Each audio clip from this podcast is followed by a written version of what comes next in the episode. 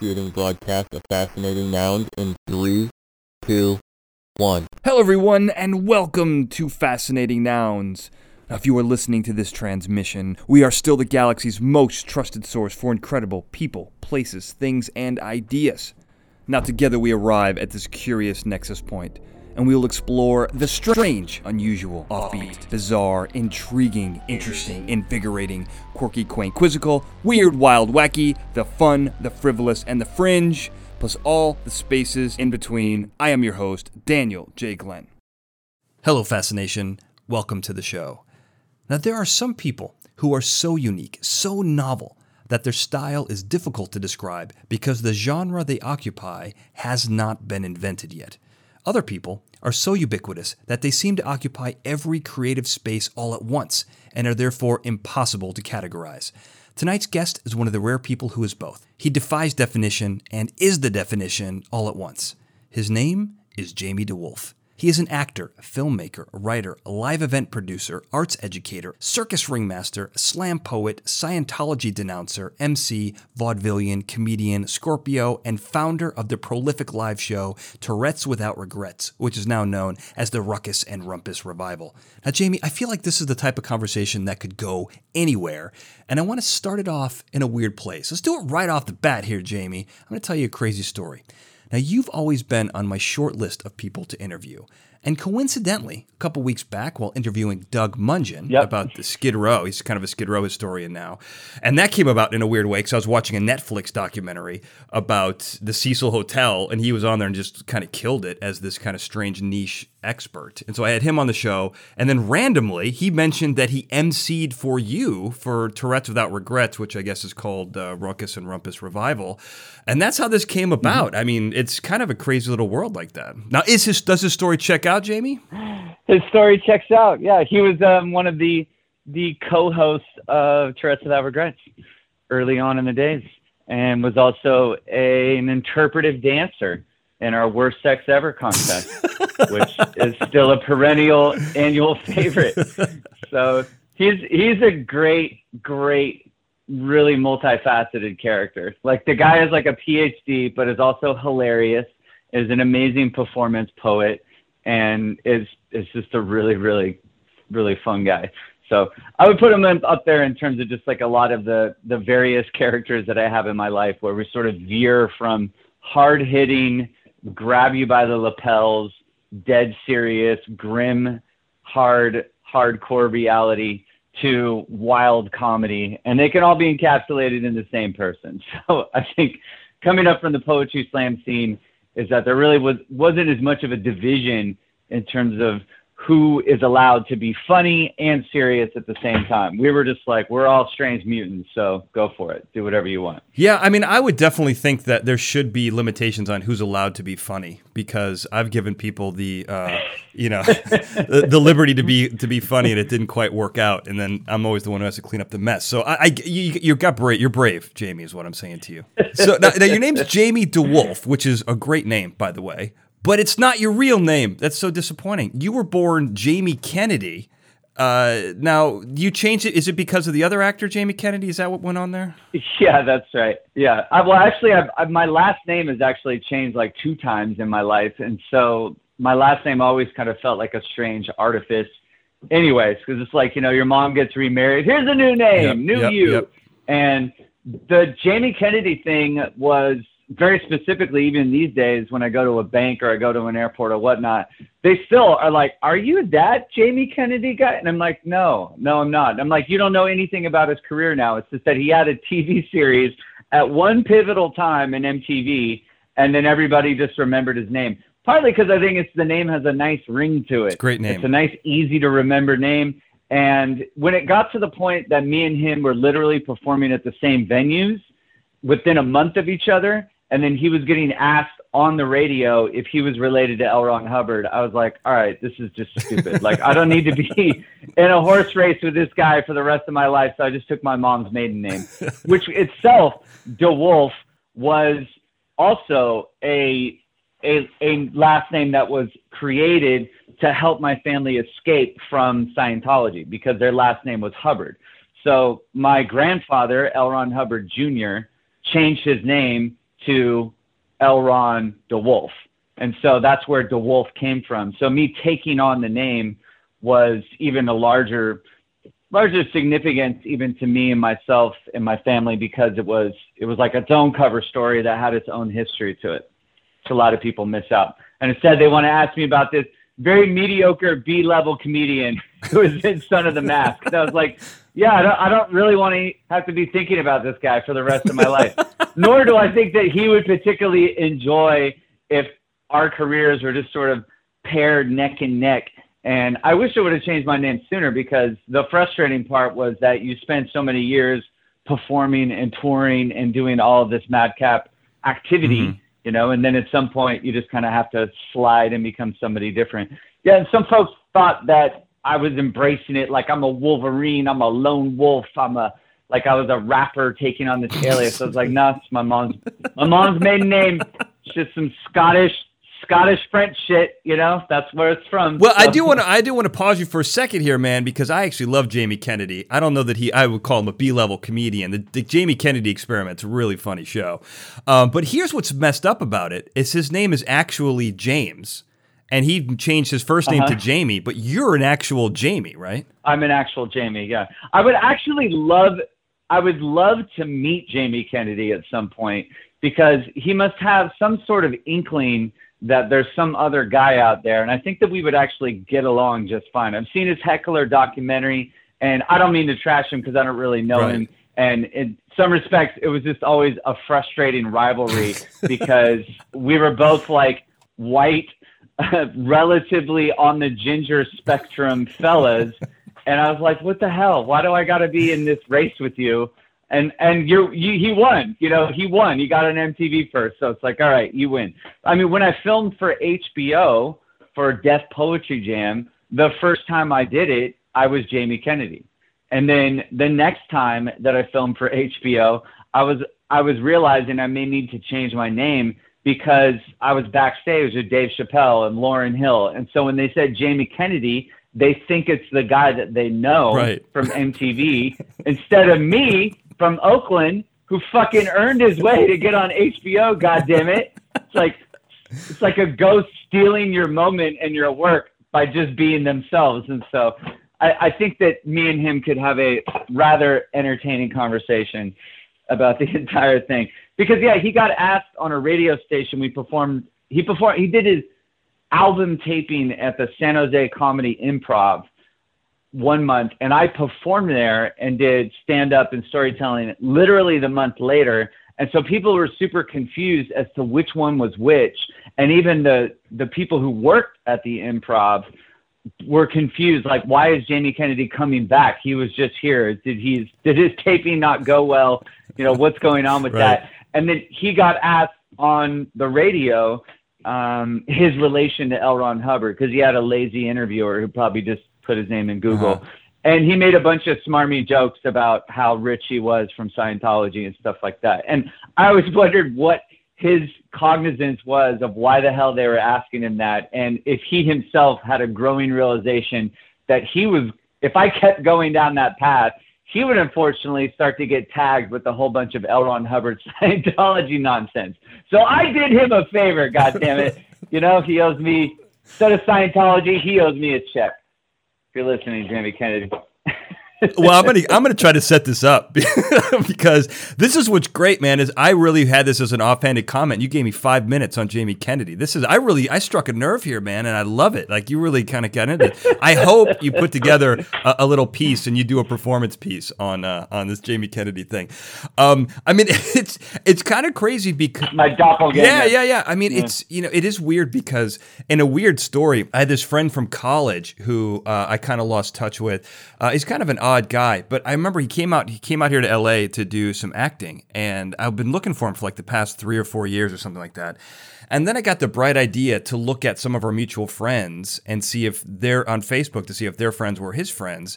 And it turns out like he changed his his name and he's been you know acting under a totally different name, which is why I haven't been able to find him. So LA is a very st- strange place. Entertainment's a strange world because this happens all the time, uh, and it's just a kind of an interesting thing.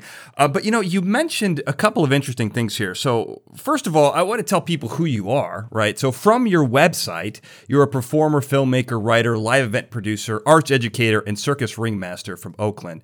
Now, to me, that sounds like a very sterilized version of who Jamie DeWolf is, uh, because there's because I, I kind of jumped into the deep end on you and have been uh, kind of immersed in, in everything that you do. That doesn't even, in my mind, really even explain who you are. Um, but I, I'm very curious like how you would describe yourself. Like if you were looking at yourself from above and you saw this guy doing all these performances, I'm curious how you would kind of describe what you do.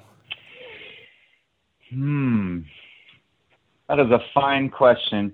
The frustration I've always had is I don't really think I fit easily in any one box. I mean, throughout one week, li- literally throughout a week, I will teach a class to high school youth, and that night go and host a vaudeville wild circus with meat flying around and burlesque and fire performances, and then the next day go and shoot a documentary about diabetes and be filming folks with limbs who've been amputated, you know, in one week. And that's happened multiple hundreds of times throughout the years. And I sort of flip from one mode to another. And to other people, that's flabbergasting. They don't really understand how all of those things can coexist.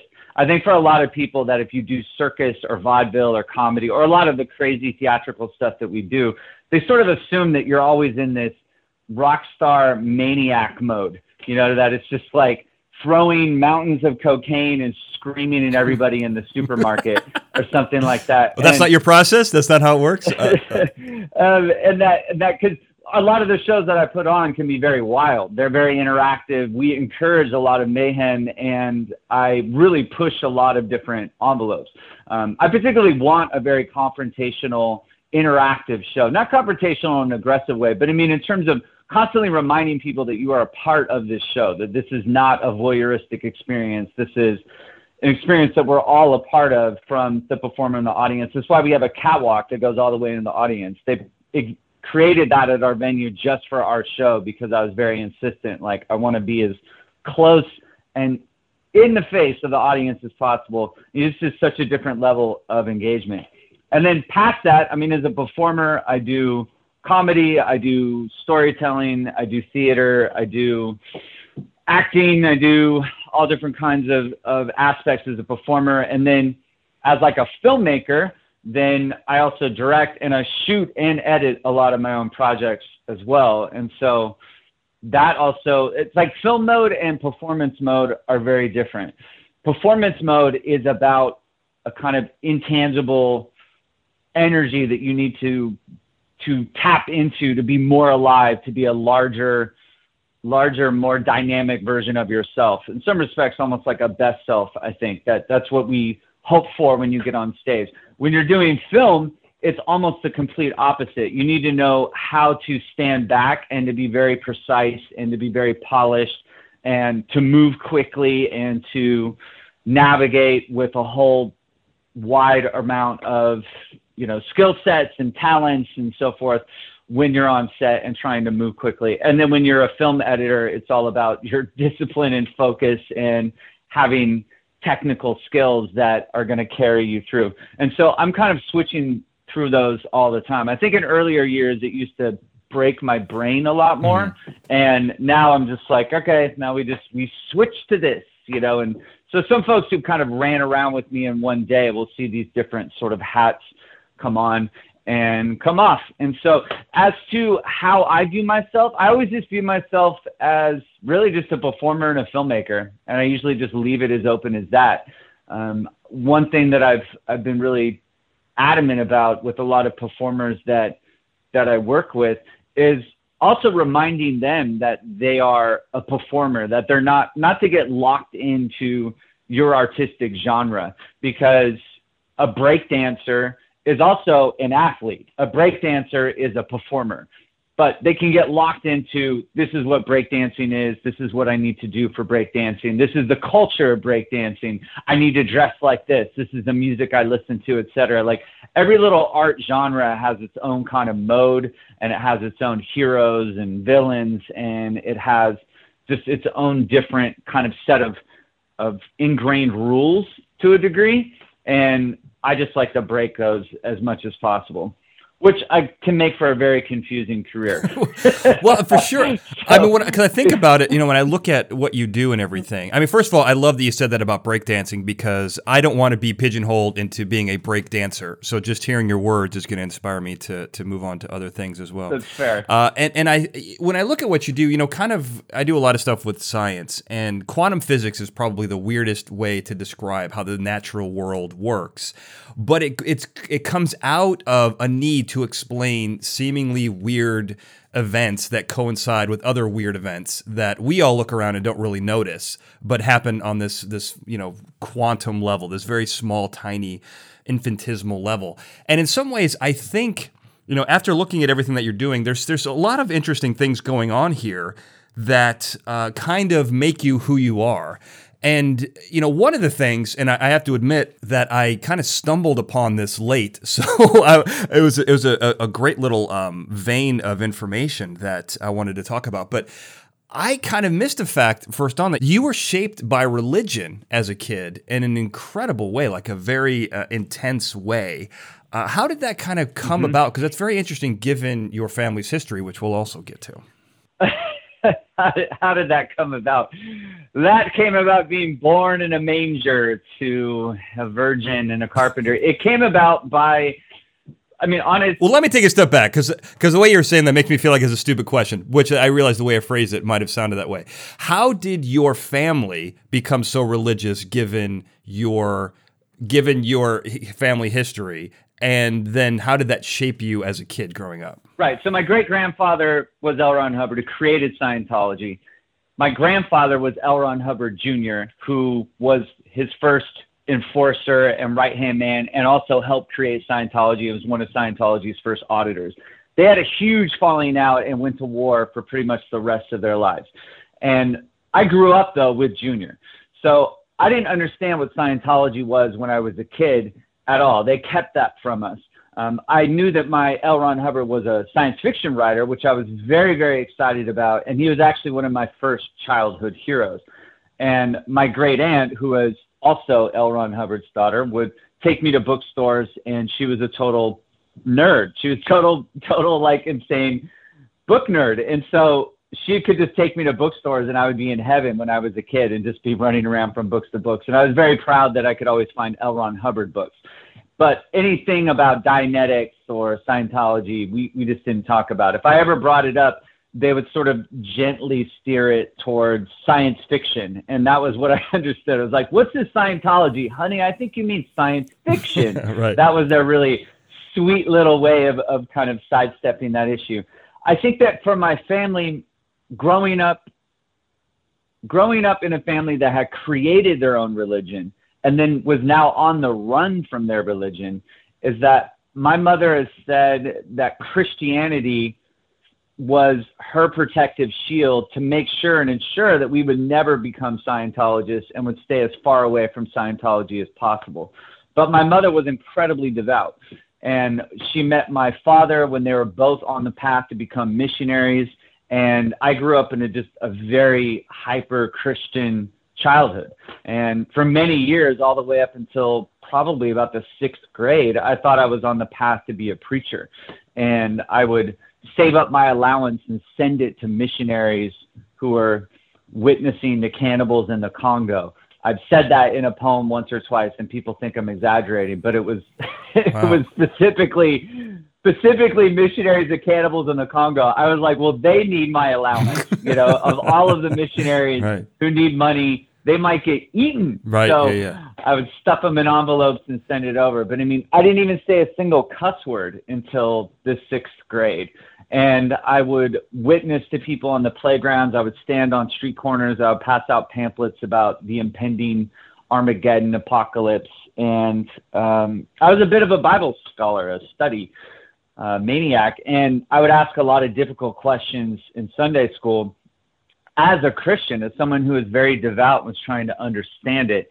And those questions and the answers that I got started to deconstruct Christianity and really led to some led to me coming out of the labyrinth of Christianity and realizing to my horror that the entire world had been basically built on this bedrock of these really, really, these really ingrained concepts that are so woven through our society that many of us just don't even think about them anymore. Of a binary culture of of good and evil, black and white, God and Satan. There's it's a monotheistic religion.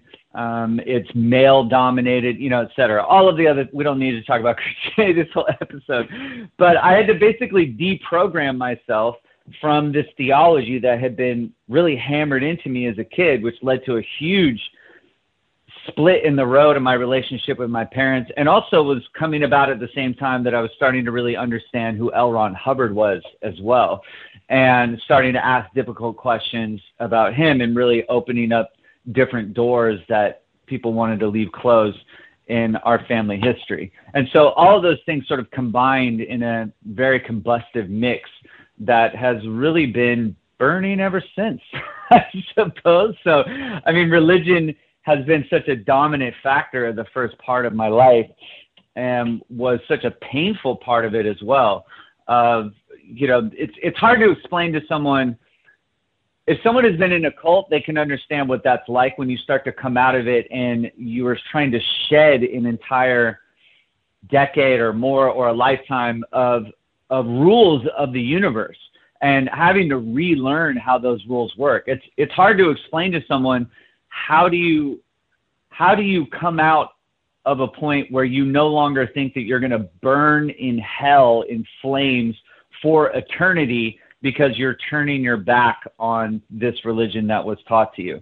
That the devil is not in your ear. The devil is not whispering and making you do things. That hell possibly is not real. That the Bible was written by people and not a divine force in the sky. That the entire society that America is built upon is maybe built on a lot of, of efficient rules for control versus divine intervention and so forth. And so then that led me to start asking other different questions and so on. How that's translated into a lot of my art. I mean, I find that that the shows that I put on, Tourette's Without Regrets and the Ruckus and Rumpus Revival, are, I mean, we laugh about it as a joke, but they're really like churches of individuality. You know, I use a lot of the same tropes that I learned as a Christian kid growing up and and have become this mutant offshoot of a preacher. right. but we're but we're celebrating individuality. We're celebrating independent free speech and thought and we're celebrating about what's unique about you and instead of trying to um, you know homogenize everything into one degree and also to uh, to basically create a space where people are encouraged to just be their truest, most authentic, wild selves. And, um, you know, I grew up in a church where people were speaking in tongues and jumping out of seats and, you know, twitching on the floor. And that was, that was, that was my religion that I grew up in. And it's still the winner right now. I mean, it's the one that is in the lead, and nearly every experience that we have as an America, as American, is really filtered through that, and it's it's really important for people to be able to have some sense of detachment and be able to look at the filter of just American history and what it is to be an American, and even in the context of the rest of the world and world history through that lens though I think I've resigned to the fact that I'm going to die before I ever see an atheist president. Like that's just not going to happen. you know what I mean? We're just we're just stuck to this fucking suicide bomber. We're all handcuffed to this shit until the bitter end. It feels right. like. Well, you know, I, I, what's funny is you know. To go back to what I was saying before, so people don't think I'm a dope, I think it is actually very important to understand the the role that religion played in your family and your family's history. And I ask why your family became, I think they're evangelical Baptist or, or something along that lines. I went to an evangelical church Yeah. uh, with a friend. Um, I, had, I had a friend whose mom was very religious, and my grandmother was very religious. And I, I saw someone speak in tongues, and I'll never forget that moment because I was there with some other guy from my high school who'd gotten, you know, kind of suckered in, and we saw it happen, and I burst out laughing. I mean, I, I, I, but everyone was silent. So my laughter was not only extremely loud, but then echoed through the halls. And then I immediately was quiet and shamed into silence. So I'll never forget that moment. And it, it is a very shocking thing to see. But I ask that because when I look at religions, you know, this is me personally. My grandmother was very religious. She was very Catholic. I just watched a documentary called The Keepers about the abuse in the Catholic Church. And I remember my grandmother sending mm-hmm. $20 a week to the Catholic Church. And I look back at that and I'm like, what were you doing? And so to to look at something as as insidious as as Scientology. Now they come after people who leave the the faith and they try to ruin people's lives. So it's a little different. Well, they're coming after you now. I, I, I'm fine. What are you gonna? What are you You're gonna? next. Uh, yeah, it's fine. Uh, uh, Tag your it. uh, it's fine. Uh, uh, you know, cancel culture is really big. I'm sure I'm going to get nailed at some point or another. Uh, so I'm fine with it. Bring it on, David. Uh, but you know, I think that when I, when I look at the reason why look Scientology is so is so nefarious, and then you look, but you look at these other religions, and they're just as bad. And so when I see that you went from basically your family went from Scientology to an evangelical faith, which is just as all encompassing, which is you know in some ways very similar to Scientology. That's just it's just strange to me. It kind of makes my brain short out. So I was curious why your family went in that direction. But it does seem to have shaped you in a very weird way because you and I are similar in one respect. In that I believe you were kind of really drawn to the macabre sensibilities. I believe you, you're quoted in one interview as saying, uh, you know, the books on the uh, on Antichrist. You had some a book on uh, Gorbachev, how Gorbachev was the Antichrist. Uh, and I, I remember reading stuff like that when I was in high school and college. Um, you know, I became. Oh, I love that book. I wish I still had it. I wish I, I remember that book so vividly because I remember expounding on it at lunch, and I just remember now, Yeah. in retrospect, all their faces, and I was like, "The mark of the beast." I'm telling you, Wormwood. If you look in Revelations, was Chernobyl, and they're just like, "Look, I don't need to hear about Gorbachev and the Antichrist," you know. And I'm just like going up. I'm like, "Don't you see? Don't you see?" so that was me as a freshman in high school. Like it went that long, Dude. that far. dude. Staggering. yeah, it is staggering. Staggering. Well, because you wanted to be a preacher at some point, which is, you know, it's this whole thing's really interesting to me because I see this strange parallel, and I don't know if anyone's made this before. We skipped over a lot here. I want to go back to some of this, but you know, this is an interesting point because I see this strange parallel between you and L. Ron Hubbard that is. You guys are really, in some ways, two sides of the same coin. You know, he was the Joker and you're Batman. You know, they're equal and opposite, but very similar in some way. You know what I mean? Because you've got, you know, from a physical standpoint, you've got his red hair. You, I think you and your brother are the only people who have L. Ron Hubbard's red hair, which is not insignificant. From you know, if I'm trying to make this broad statement, I, you know, like like Gorbachev was compared to the Antichrist, I'm comparing you to L. Ron Hubbard.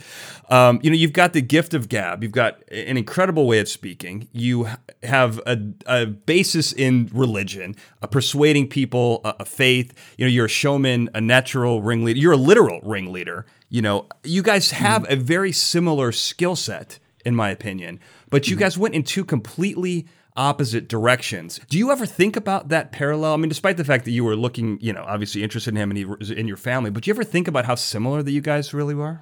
Yeah, absolutely. Does that keep you up at night? Does that trouble you, or does that are you okay no, no, no. A, a lot of it is a very conscious choice. I wanted to make art that was not fabricated. I, a lot of the art and the poetry and the performance and stuff that I do is is very based in reality. That I had a very difficult. I, I had a very difficult. I always wrestled with different kinds of artists that would lie, that would lie about themselves, lie about their art. I saw what charisma is, and I saw that that how much of it is is a sense of artifice. Hmm. L. Ron was a pathological liar, and his entire career was based off his fictitious biography. And I don't need to lie to have an interesting life um, at this point.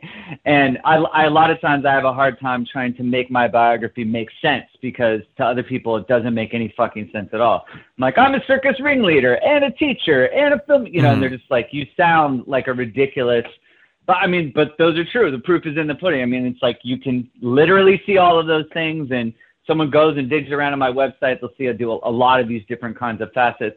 But I had a real allegiance to also to to using those same kinds of skill sets to empower other people to tell their own stories, to give them a stage, to not use that skill set to make it all about one person, which is what L. Ron was doing. I mean, all of Scientology does is it, it's basically a funnel that leads you into worshiping the almighty L. Ron Hubbard, one of the greatest greatest men who have ever walked this earth. I mean, his his literal slogan that he's given himself is mankind's greatest friend. It's fucking amazing. That's a great. That's mankind's a great slogan. Yeah, I love yeah. it. I love it. A humble humble fellow that one. and but I saw that there was a crossroads ahead of me very early on when I started doing a lot of performance and a lot of a lot of shows. And I wanted to celebrate other people's talents and other skills and to make a space for people to come and express themselves and and shine, right? Versus Scientology where it's like you take somebody's individuality and you try to rub off every little sharp edge that there is and then demand a gang of money from them and and convince them that you alone have the answers. Mm-hmm. And I've been much more comfortable with ambiguity, with doubt, and I've spent decades at this point working with youth and performing in prisons and juvies and high schools and and to constantly trying to make a space and encourage and empower youth and so forth to move forward and, and tell their own stories and to find their own distinctive voice because I know what it was like getting in so much trouble for my writing when I was younger and getting kicked out of classes and schools and so forth. And so I know how integral it is to have someone say, I'm not going to tell you what to write. I'm just going to make a space for it so that you can, I want you to do whatever you want to do to the absolute hilt. You know, I want you to do it in, in full color and go full blast with it. So for me in general, I think a lot of my career has been a rejection of what L. Ron did with his life and has been a renunciation of that. And I think that my show and and and if someone comes to a has come to a live Tourette's Without Regrets, um, an epic show, they would see all of that. It feels like church. It feels like this wild celebration of comedy and sexuality and expression and dance and performance and to me, I'm, I'm creating what I think church should be, what it should feel like, where people, anybody from the community can get on that stage and just floor the whole room with whatever skill set that they have. And celebrating that, celebrating our humanity versus using those same sort of tools to control people for either your own financial gain or your own worship of self. So there's, there's, uh, I mean, everybody I perform and, and crew with, the the whole sort of cult L. Ron Hubbard connection is sort of a running joke to us because I also am very adamantly try to be as humble as I can when I'm off stage, even though I'm a weirdo, moody ass artist. Um, you know, the, but I mean, I don't I don't lie to people about my life.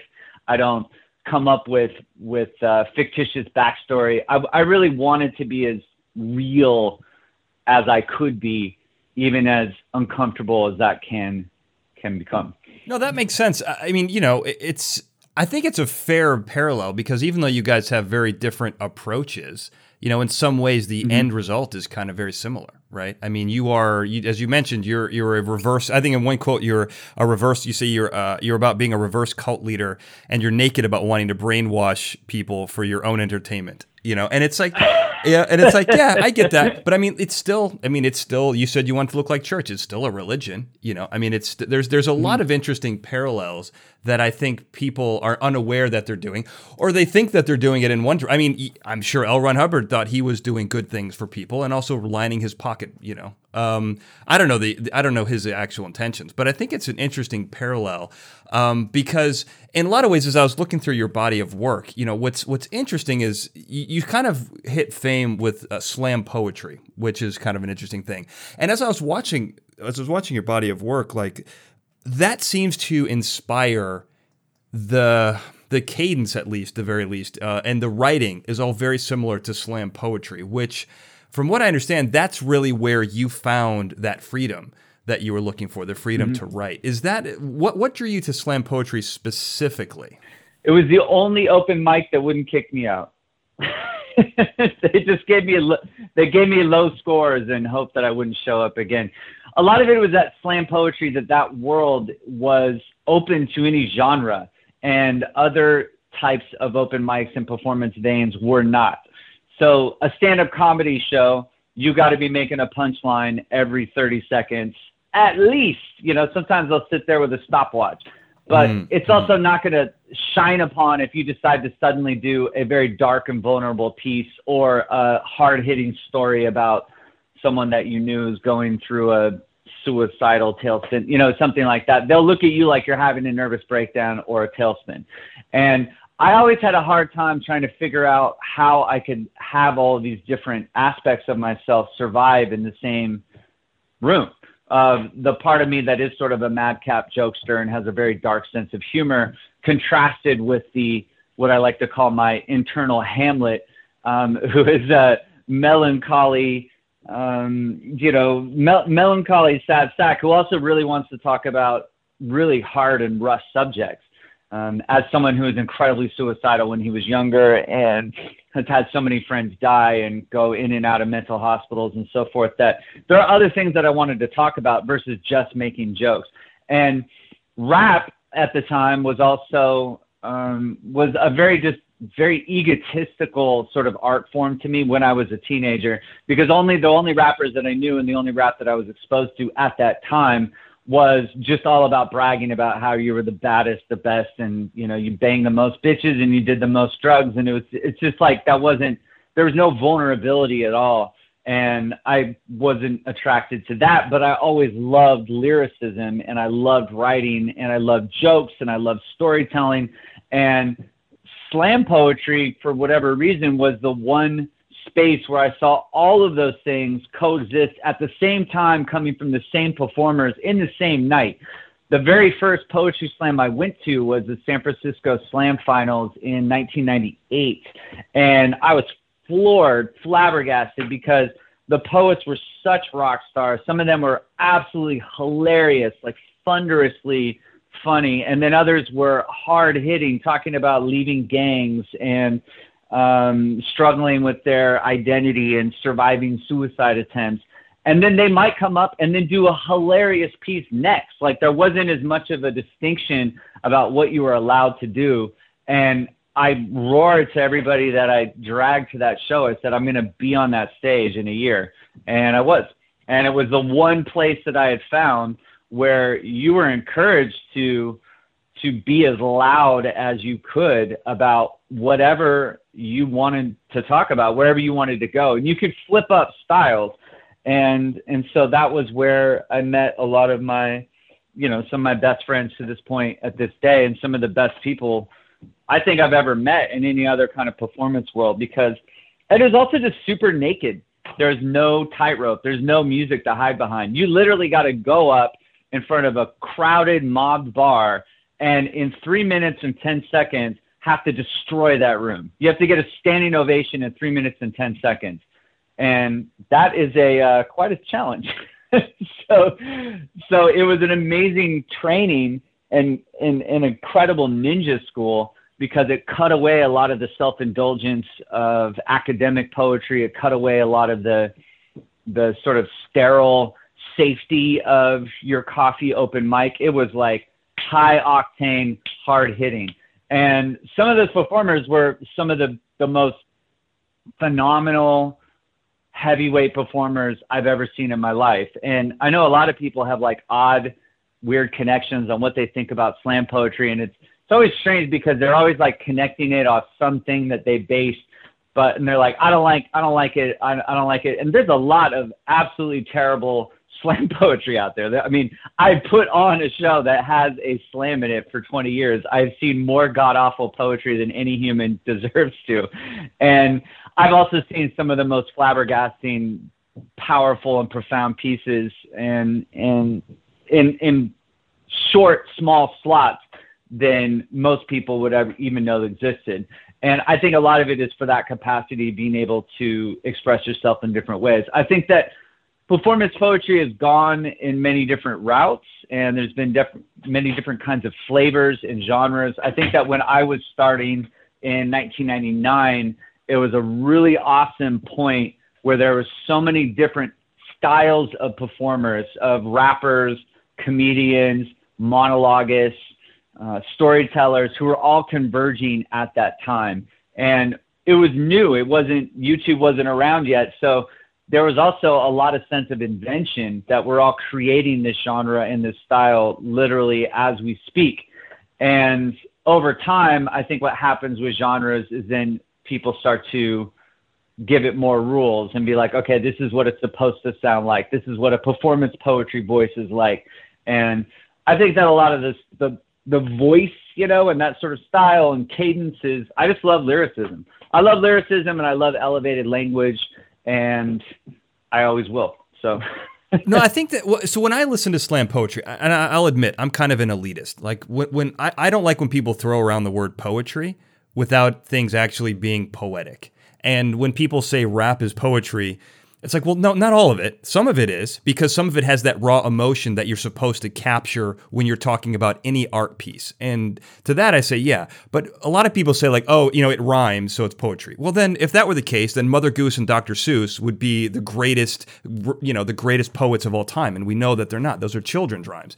And so, you know, I think that there are a couple of these intangible elements that need to exist. And the way, you know, so when I hear your stuff, it sounds more like slam prose than slam poetry. Like these are great stories that are told with passion and emotion. And there's a little bit of a cadence you know what what people who study poetry would call meter and you know meter uh, and and so there's a lot of that which is interesting and that's what kind of makes rap interesting if there is a meter to it. You know i don't know if i don't know if you know jay-z would say that he's he does his raps in iambic pentameter or anything but but i think that there is a rhythm which is what's what's kind of cool about poetry. But so so slam poetry the way you describe it it doesn't sound like poetry as much as it is expressing a story in a catchy way. Uh, you know, and I don't mean to like take a dump on it, but it doesn't. It's is that is that more of what it is than actual like poetry? I think it depends on the piece. I mean, I have pieces that are just straight up stories. Yeah. I think that they have a poetic bent to them, but I mean, they are like the God and the Man, for instance, is a piece about uh, L. Ron Hubbard and my grandfather L. Ron Hubbard Jr. And it's it's it's a story. It tells a story, but it's also written a bit poetically, and every now and then has like a little slant rhyme in there or something like that. Just just for my own self to keep its own kind of music to it. And then I have other pieces like The Girl in the Hallway, which is a straight story, uh, straight story, and it's it's written I guess poetically, but I mean, and then I have other pieces that are straight rhymes, you know, like Bumpin' Uglies or Brain Horror, whatever. Mm-hmm. I mean, just things that are just literally couplets and rhymes. Mm-hmm. And so I, I think it really just depends. And that's something that I love though about performance poetry. Someone could go up and do something that was absolutely bombastic and hilarious or anthemic, right? Write something that you're trying to get the whole audience to go bananas for and get roaring in unison and then you can come up for the second round and maybe do something that is a dark short story in three minutes that has a specific point, a moral, a twist, whatever that is. And there wasn't really, there was a, a constant sense of encouragement towards that. If you went up and you basically just did the same thing every time, then a lot of rappers, for instance, knew that they had to switch up their style really quickly because – they would actually come up and sound a bit monotonous because they didn't have a beat, mm-hmm, right? Mm-hmm. So when you don't have a beat and you're literally just talking, it's the rules of theater apply, right? Where it's all about how is your nuance, how are you changing it? If your meter is the same, if you come up and you're just rapping and everything sounds the same in the same note, um, then it's a lot. It, it it beca- it starts to become more monotonous than it would if you had music on. Right. Because again, it's the rules of theater. It's like it's it's conversation, it's dialogue. It's the oldest thing that there is. I mean, that's the other part of it is that it's, it's literally the oldest thing that there is. Like performance poetry is probably the oldest art form that we possibly have. Someone comes up, they they want to win some mutton chops for the evening, and so they're going to sing you a song, tell you a story, they're going to make some jokes whatever that is, maybe all of it in the same night. They're a troubadour. You know, they're they're trying to get their their their hunk of meat by by lyricism and, and telling stories. And so I think that that was that was something that we were kind of constantly playing with mm. is doing a bit that was a bit more like stand up or a bit more like um, uh, a bit more poetic you know but you would see people who come out of a college class and they had just taken their poetry unit and then they show up at the slam and they're like i'm writing a poem you know and you could see right away what kind of poem that they're trying to do mm. you know are they trying to do a, a beat type poem and I, I think that we were really sort of inventing a lot of that stuff. Not to sound too egotistical, but I mean, I think that the performance styles that I was seeing were very new. I mean, when you go back and you look at what you compare them to, it's like poetry was sort of a its own kind of umbrella uh, to a degree of performance poetry and so forth. But when you're up there on stage, you have to bust you have to engage the audience. You have to grab them. You got to hit them in some way, whether it's jokes or passion or whatever that is. And so, yeah, it just goes all over. I mean, I've also shot, um, been the documentary director for the Youth Speaks Brave New Voices um, festival the last few years. And so I'm also watching youth who are like 14 to 21 mm-hmm. doing performance poetry. And it's sometimes incredibly refreshing to watch them because they don't give a fuck about labels and what a poem is and what a rap is. Like, they don't give a fuck. Like, they're there to say their shit and they will just absolutely blast. And whether that's a rant or it's funny or it's a rap or it rhymes or, you know, you can do whatever you want. There's a lot less rules, right? Mm-hmm. Um, which, which is a good and a bad thing. I mean, if you're, if you're a comic, you have to at least be funny. Someone could say I'm a poet, and that means, eh? Right. you know, I don't know. Yeah, and I think that that's kind of where it's kind of where my elitism kind of shows, but it's also, you know, it's also how my brain works, right? Like I think rules are in place for a reason. And rules are put into place so that not anyone can just walk off the street and do the thing because there there mm-hmm. are there are rules, right? And so I think when I hear people calling things that aren't poetry poetry, it's like, well, I'm not saying it's not good. I'm not saying that it's not interesting. I'm mm-hmm. not saying it's not funny. It's not emotional, right? But like you know, as you mentioned, uh, the God and the Man. The reason why it's poetry is because it does have a meter. It does have a verse, uh, but it's also it, it, tells a story on the surface level, but there's a deeper meaning that mm-hmm. makes you think about the, the our relationship to religion or relationship to cult leaders or to leaders in general. Mm-hmm. And it's that second and third layers that really make something art and poetry in my mind. And so, you know, I think, you know, I've, I've always loved comedy and I think stand-up comics are that is an art form, but just because you say something funny doesn't make that particular it just makes it a joke, it doesn't make it art you know? And so mm-hmm. I, I, like to see that stuff elevated and i think rules are important to follow because those are the things that will ensure that you do reach for the you know the the higher echelon of art form. And i think you know some people are just naturally talented and get it uh, on a level that maybe they're not as harnessed or as polished but it's still really interesting. And i imagine that's what you see when you're working with the youth. Yeah no it's it's, it's like raw raw. It's I love it. I mean, it's it's crazy raw, and there's a lot less filters. There's a lot less expectations, and that's what we're pushing for, though. Also, I mean, one thing I always start off with the writing workshop is like, you're not writing this poem for me. Like, I'm not your teacher. This is not an assignment. You're writing this for you. If you think it sucks, it sucks. so make it not suck. Right. Yeah. You know, make it un make it unstuck. Write something that you're excited about. Yeah. That's the thing because um, that's that's where the the real energy is at. You know, you want to find that fire and what what is actually motivating you forward and and the real excitement of that. Because otherwise, it just becomes sterile and and who gives a fuck. You know, that's uh, that's it. I guess I, I mean I was just always sort of a mutant. I just realized early on that I just really didn't enjoy just doing one thing, and that's been a pro and a con, of course. But I mean, I, I just wasn't that interested in doing one thing. You know, I've, I have friends who have MFAs and things like that. And I just the idea of just writing poems only, like over and over, always just kind of broke my brain. I was like, oh, this can't be it. You know, that's why I love film because film to me is sort of everything.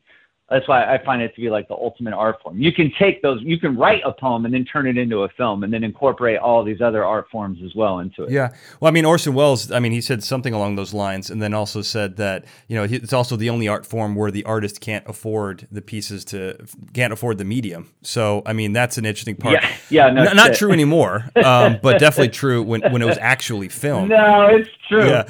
It's true. It's true. I, I mean, here's a statement I've I've said so, uh, so I didn't make it up. Somebody else has said they said uh, filmmaking is the cocaine of art because if you don't have the money, you certainly do not want to start. and that's, I mean, it's true. It's, it's really an endless hole. Yeah.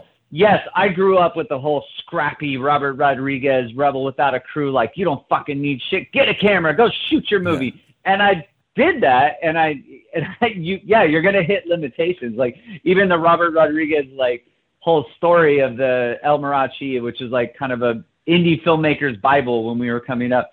Even that, some of that is is a myth. You know what I mean? Like yeah, yeah, yeah. the movie was bought and then they remastered right. it and they redubbed it and then they put it on more expensive prints. Like it, there is always a technical aspect. I mean, I mean, filmmaking is where science meets art and equipment meets art, and so all of those elements. You know, you can you can tell your story, but the problem is to get to that intangible intangible crossover where your shit looks like a quote real movie where people will take it as a real movie is its own technical sort of steps that you have to take in order to get there. No, it's it's ridiculous. I mean, people don't really realize all that goes into it. You know, I mean, because the adage that I've probably said multiple times no. on the show is that the movie you, you the movie you envision is not the movie you write, which is not the movie you shoot, which is not the movie you edit, which isn't the movie that you market. You know, I mean, it's every step of the way. Right. The vision is getting altered and changed either creatively uh, or you know it's mm-hmm. either getting formed by a creative body you maybe people you want to bounce ideas off of or it's being formed by mm-hmm. the technical limitations both of your skill and the limitations of the equipment itself. Uh, you know, if Bob Ross, I love Bob Ross by the way, but if Bob Ross wants to, you know, build a couple of happy little trees, he wants to paint a nice little portrait or a landscape, all he has to do is go out, look at a mountain, and his vision is immediately translated to the screen. He has the technical ability, he's got the paint on That's his right. It's instantaneous. Film is not like that.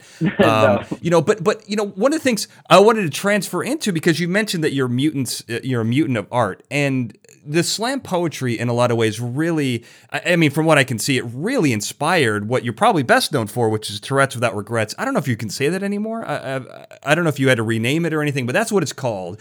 Um, people are very sensitive nowadays. I can't keep track of, of what, what hurts everyone's feelings. Um, but you know yeah, the show is now now re-christened re-christened renamed uh, the Ruckus and Rumpus revival. Okay, is that is that a revival like a religious revival? Is that an homage to that, or is it just you like the R's? What? whatever kind of revival you want. Okay. Well, so this is, you know, this is a really cool show because it takes a lot of the slam poetry. But you know, when I'm hearing you explain what you what drew you to slam poetry and how you kind of define it, this seems to encapsulate a lot of that stuff, but also a lot more of the performance. It's vaudevillian, you know, it's a variety show, and you you you know you've described right. it as the Fight Club of underground art. Uh, you've also been quoted saying right. you felt like there's no place for the mutants of art, and you wanted a clubhouse where you could put them all under one roof. Uh, this, you know, this has a a really cool beginnings. You know, there were places where even your venues got shut down. You brought people to your apartment to perform. I mean, this seems like your passion and also the thing that allows you to do multiple different disciplines at the same time while running the show. And it's a lot easier because your vision is immediately translated. Uh, am I getting that right, or do you, are you still a filmmaker at heart? No, that's about right. I mean, it's it's basically my film version of performance, where you're able to bring in all these elements and music and dance and physicality and circus and and to bring all of these elements in one room. I mean, after doing performance poetry and being on slam teams, or you're going and you're competing against the other best slam teams in the world. I mean, mm-hmm. just going to a strict poetry show is gets a little sedate for me. I mean, at this point, I mean, also it's it's like we're celebrating all these different kinds of art. There's poetry, but we also have freestyle rap battles. Those are also lyricists who are doing improv lyricism over a beat and oftentimes in a competitive toe to toe manner. And we're celebrating that. We're celebrating comedy, which is also its own form of lyricism and writing and celebrating breakdance and circus and burlesque and you know dirty haiku bouts. It's really just opening it up so it's getting away from the limitations. I mean, I feel a lot of a lot of poetry shows have a kind of self-reverent, you know, they have a very reverential view towards it um, that it, it can become it can just become a real tea party. And that was something that I just wanted to get away from, at least with our show. We wanted to celebrate everything and, and have poems that hit hard and also just have a large, raucous audience. I was getting a little tired of these poetry shows where all this energy goes into it and then there's 40 people there and you're competing with an espresso machine. Like I want, I want big, big and bold. You know, is is definitely an instinct, and it's it's all sort of converges in together. I mean, but yeah, I would say that that the Ruckus and Rumpus is very much my kind of filmmaker's eye in terms of the world of performance. I mean, what I love about films is that you can combine all of these incredible talents in one one work of art. You know, someone's performance and someone's music, someone's photography, someone's lighting, your editing instincts, rhythm, sound, all of that stuff, and combining it all together. And so, I mean, it took me a long time to sort of realize that I always wanted something that was bigger than me. Um, that I, you know, I know certain performers where it's it's it's all about them, right? It's it's all about what it's all about their career, what they're trying to do, and their output and that is where it, it, it is all the focus is at. And i just learned early on that that i wanted something that was bigger you know than just me than just being like this is everything jamie's got to say. You know there's only so many things that i can say. There's only so many things that i can do. I sure as hell can't break dance. I have done burlesque but i can't do circus although i've hosted circuses but i mean i'm not a contortionist you know et cetera so like I can insult people off the fly, but I'm not a battle rapper. But I love battle rap, and also was also just celebrating all these different art forms that I also love. You know, I love freestyle rap. I love comedy. I love poetry. I love circus. I love burlesque. I love interactive mayhem, and combining all those things. And yeah, I mean, we'll we will see what's the next era is after this unfortunate little detour into the black plague. Well, I will tell you, you know, you talk about it in these elevated terms, which I agree, you know, for most of that. But I do also want to point out that I saw a clip of a Tourette's Without Regret show, and it was called Pantsless Musical Chairs, which doesn't quite have, you know, that uh, je ne sais quoi of of poetry, dumb, but yeah, it was yeah, those are dumb. Audience. Hilarious, by they're, the way. They're dumb audience warm up contests. Those are yeah. What, what's amazing is that we'll have lap dance contests during the show, and that sounds so idiotic and juvenile on paper, right? And it was the very first time we thought of it. We're, I mean, not that we thought of it, but I mean, I did it as a, a random sort of impromptu thing to kill some time in between some stuff. And it was just a thing that just jumped out. But what I realized is that by having these kind of juvenile, childlike moments, you're also encouraging the audience to be involved, engaged, and to also play, to not take everything so fucking seriously and allow them to sort of be ridiculous and also showcase. Like when we have lap dance shows, like people will, the audience will roar louder for these audience interactive moments than they will for the most genius, versatile circus performer from Russia than they will for anything because they know it's live and they also know Right. that that person literally was sitting right next to them. They know that's a real person. They saw me just literally grab them out of nowhere, and that person went up there and just completely fucking rocked the house without having any warning that that's what they were going to do. And those moments are absolutely exotic. I mean, how is that different than speaking in tongues? And also, that's the thing too, is that like I I Right. fucking hate all the bullshit pretensions of everything. Like, why not have that coexist at the same time with something that's powerful and serious and lyrical in the same night? I, I think that that's always been a problem. Is this kind of um, this reverence. I think reverence in of itself is bullshit. Reverence is a form of control. That's how the Catholic Church got to fucking rape so many children for fucking centuries is reverence. Hey, let's not talk about that. Someone could be like, "Oh, Jamie, you shouldn't even." That's a little harsh. You're talking about no, fuck that. Like when you have a, a an entity that is like essentially raping children as a franchise, you should talk about it on a regular basis and also ask yourself, why does this shit still exist? It's a lot of it is because of reverence. It's like, well, hey, let's, you know, that's a priest. No, it's not. It's a guy wearing a funny little robe. That's it. It's a costume. It is a costume that having things that are sacred and what is sacred and what is profane is to me a very interesting question, right? Because who gets to decide that? Who gets to decide what is high art and what's lowbrow and stuff like that? I mean, I'm also elitist. Some people think that I am some sort of ridiculous, crude, crude guy, and then they meet me off a show and they're like, "Oh, wow, you're like actually a really highly sensitive, arty nerd." And I'm like, what did you think I was? And I, I'm I'm saying that not to praise myself, but because this has been an unwelcome surprise um, for certain girls that I've dated who thought I was like some sort of wild, voracious, like Jim Morrison at his drunkest, you know, and, and I'm like, no, I'm a, I'm a writer and performer. I'm like, I'm constantly working on things. I, a lot of times I'm introverted. I'm reading, I'm working on scripts, I'm writing, I'm editing and, and that sort of thing. And, and I've always just wondered how, I've always just seen how when you have these kind of debaucherous celebrations that for some people you can't coexist at the same time with things that have social impact that things that have um, deeper meaning and things that are are real as fuck. And that's always bothered me. I've always felt that there's just a sense of like you should celebrate all of this at the same time. Um, so damn it that's my defense of the fucking pantsless musical chairs um, no, well, actually, I will say. I mean, the thing. Yeah. yeah. The, the the psychological trick of the musical chairs, actually specifically, we always have a contest that is right after the Dirty Haiku bout, and the goal of it is always to involve as many of the audience members as we can in a physical way. So also that they break out of the theatrical mode that they're used to of like I sit here, I watch a thing on stage, like we have a thing on stage, and then I jump in the audience, and I'm like, the show is happening right here, and you are in it, you are the show, and it really breaks people up, and they start to really realize like, oh, we're all a part of this. So it's it's a trick. It's also a little device. I learned a few things in my years.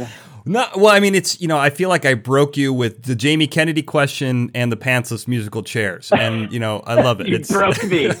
Bring it. well, you know, it's I mean, in some ways, you know, this is your Scientology. I mean, this show is your Scientology. It's your gift to the world. The one question I didn't get to ask you uh, is about your great grandfather who drive who drove a Greyhound bus. You mentioned that no one ever asks about him. Uh, I meant to ask about him and be that one guy, so I apologize that we didn't get to that. But if people want to find out that story or more about you uh, or more about Ayara, how can people get in touch with you? Twitter? Are you on social media, websites? What do you got? Uh, to be honest, I really hate Twitter. I, I guess I'm just on there like a old man standing at a party, but I really don't like it. so, I mean, I guess I can't do Twitter. I'm on Instagram, and uh, but I mean, the best is my website, jamiedewolf.com. Um, they can message me from there. It also has a gang of my films and shorts, a lot of which are criminally underseen. That would be awesome if people want to check out. But they want to see like dark comedies and all kinds of crazy stuff. There's all the goods is on there. But I'm easy to find, easy to get a hold of. Well, I'll have all that stuff on the website, and you say it's criminally underseen. Well, I've gave, given them a couple of views this past week, Thank so you. Uh, yeah, yeah, we'll get we'll give them the old fascinating nouns bump. This has been a fascinating conversation, Jamie. I mean, you are the most multifaceted performer, and you know, quite possibly the most unique person that I, have ever encountered. Uh, you've got just a lot of really interesting. Uh, your body of work is just fascinating, and uh, your life story is amazing. I'm surprised there hasn't been a biography on you because this is a very unique unique story and you've got a very unique view of the world, and your art shows that. And it's just incredible stuff, Jamie. So thank you so much for being on the show today. It was a pleasure. Uh, and I want to thank everyone for listening. Have a good night. Fascinating Nouns is a Glencoe production and is hosted and produced by me, Daniel J. Glenn. The show producer for this episode was Sarah Brandt. The Fascinating Nouns introduction was produced by Daniel J. Glenn and E.A. Barrientos, with music and sound design written and performed by E.A. Barrientos. Now, if you like this show, you got to subscribe. You can find us on all your favorite podcasting platforms. And if you're not already subscribed, I can help you out right there. Go to fascinatingnouns.com and you can find links to every podcasting platform right there at the bottom of the page. And you can even follow us right there right next to the podcasting platforms. Follow us on social media. You can find links to the show's Twitter, Facebook, Instagram, Pinterest, and YouTube pages, all right there. FascinatingNouns.com. While you're there, why don't you check out some of my other episodes? We got all of them linked up, both categorized by guest and by number. So no matter what you're into, no matter what you like, we've got an episode for you all right there, fascinatingnouns.com. And if you like this show, you're going to like everything that I do. Go to danieljglenn.com to find out more. Thank you for listening. End of transmission.